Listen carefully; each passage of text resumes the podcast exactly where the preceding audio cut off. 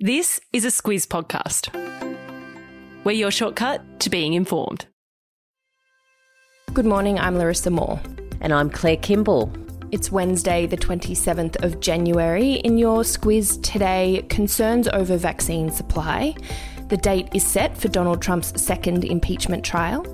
The 2021 Australian of the Year Awards. And Squiz Kids is back. This is your Squiz today. We're also back, Claire, after taking a bit of a long weekend for ourselves. Yeah, we took the extra Monday and, yeah, feeling a bit fresh for a Wednesday. it's unusual. All ready to smash out the short week. Over the last year, Claire, the race has been on to discover a vaccine for COVID 19. That's done. The next phase of the race is now on, and that's to get the vaccines out to as many as possible. It's a huge undertaking. The producers of both the Pfizer vaccine and the AstraZeneca vaccine have warned that production issues could hamper their ability to supply the vaccine in promised doses to countries. They've made a number of agreements across the world, as they have done with the Australian government. And what's happened in the last day is the European Union, which is where the Pfizer vaccine is being made, and also where a production plant for the AstraZeneca vaccine is based, have decided to look at avenues to stop the export of those vaccines from Europe until those contracts on the continent have been fulfilled. It's really the first sign of what the World Health Organization and the United Nations have warned about, and that is a vaccine nationalism yeah, where they're looking to their own countries first to protect their own supply.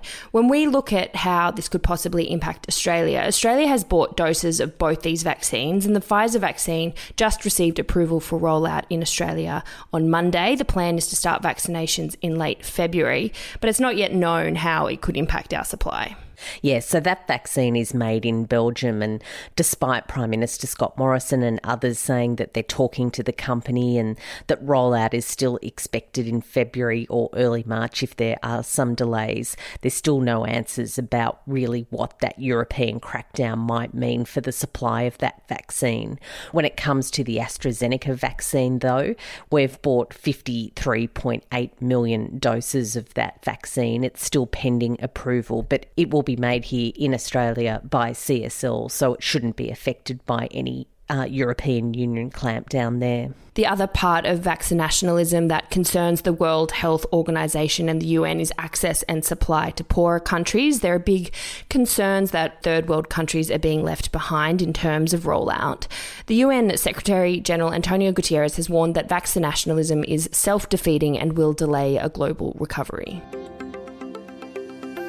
It's taken years and more than 70 court hearings, but former Melbourne school principal Malka Leifer has now been extradited back to Melbourne from Israel to face sexual abuse charges, Claire. Yeah, she's expected to arrive in Melbourne today. She's facing those charges, as you say, after a very long and winding process.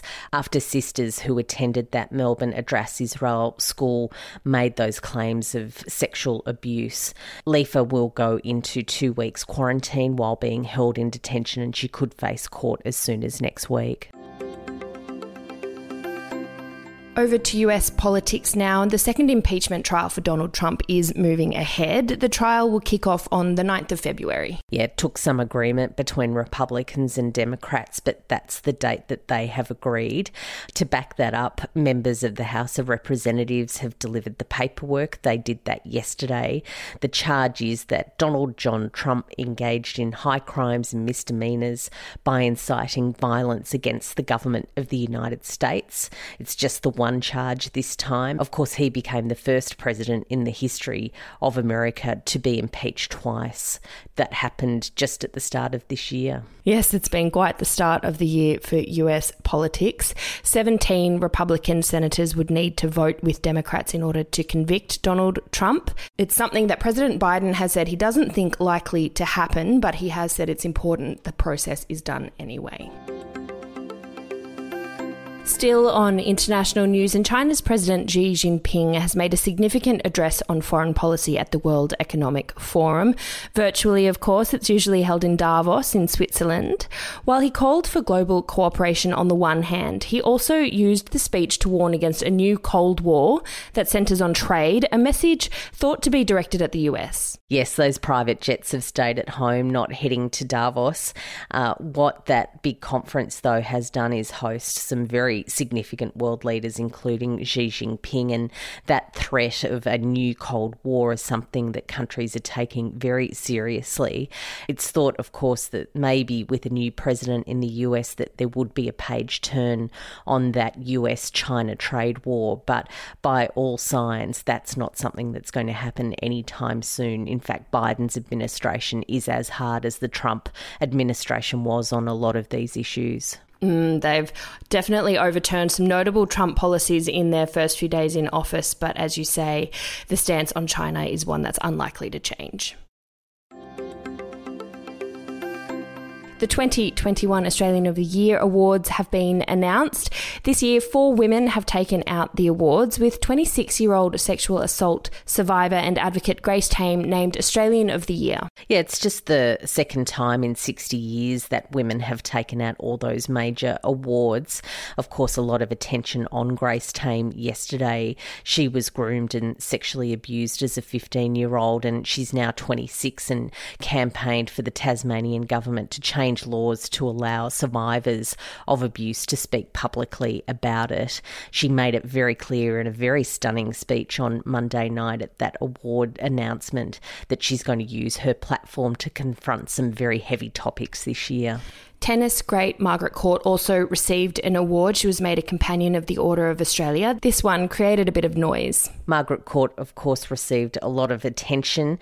Uh, she is a traditional values advocate and has been criticised in the past for her views about gay marriage. This morning, reports say that she received that honour, uh, having it upgraded to the highest level to balance the gender disparity after men's great Rod Laver received that top award some years ago. And while we're speaking of awards, Triple J's Hottest 100 was won by UK band Glass Animals with their song Heatwave. I think you and Kate picked that one last week. I think the bookies did. We were just on that bandwagon. Wrapping up, Claire, we take a squiz at what's on today, and mine is feeling for a lot of primary school kids who are back in the classroom as of today. But of course, that means our kids podcast, Squiz Kids, is back on the podcast airwaves. Yeah, first um, weekday edition for the year is out this morning.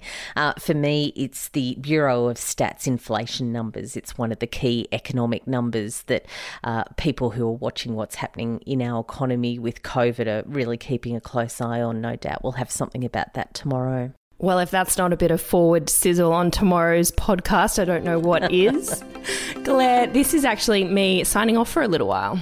Look, of course, as many people are, we've been working from home since last March, which means, Larissa, most of our correspondence has been via video conference. So I've just had a sort of head and shoulders shot of you for many months. So I'm quite surprised that you're actually about to go and have a baby. It's come as a shock to me. Yeah, that was my little COVID project.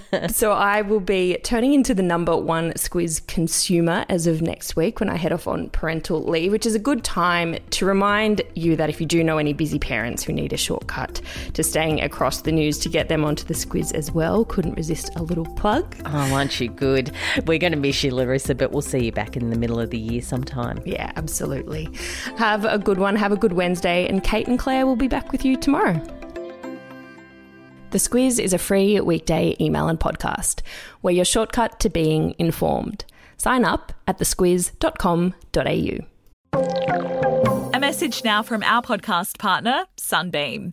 With so many unhealthy snacks on offer, it can be hard to find something to keep your kids satisfied and happy.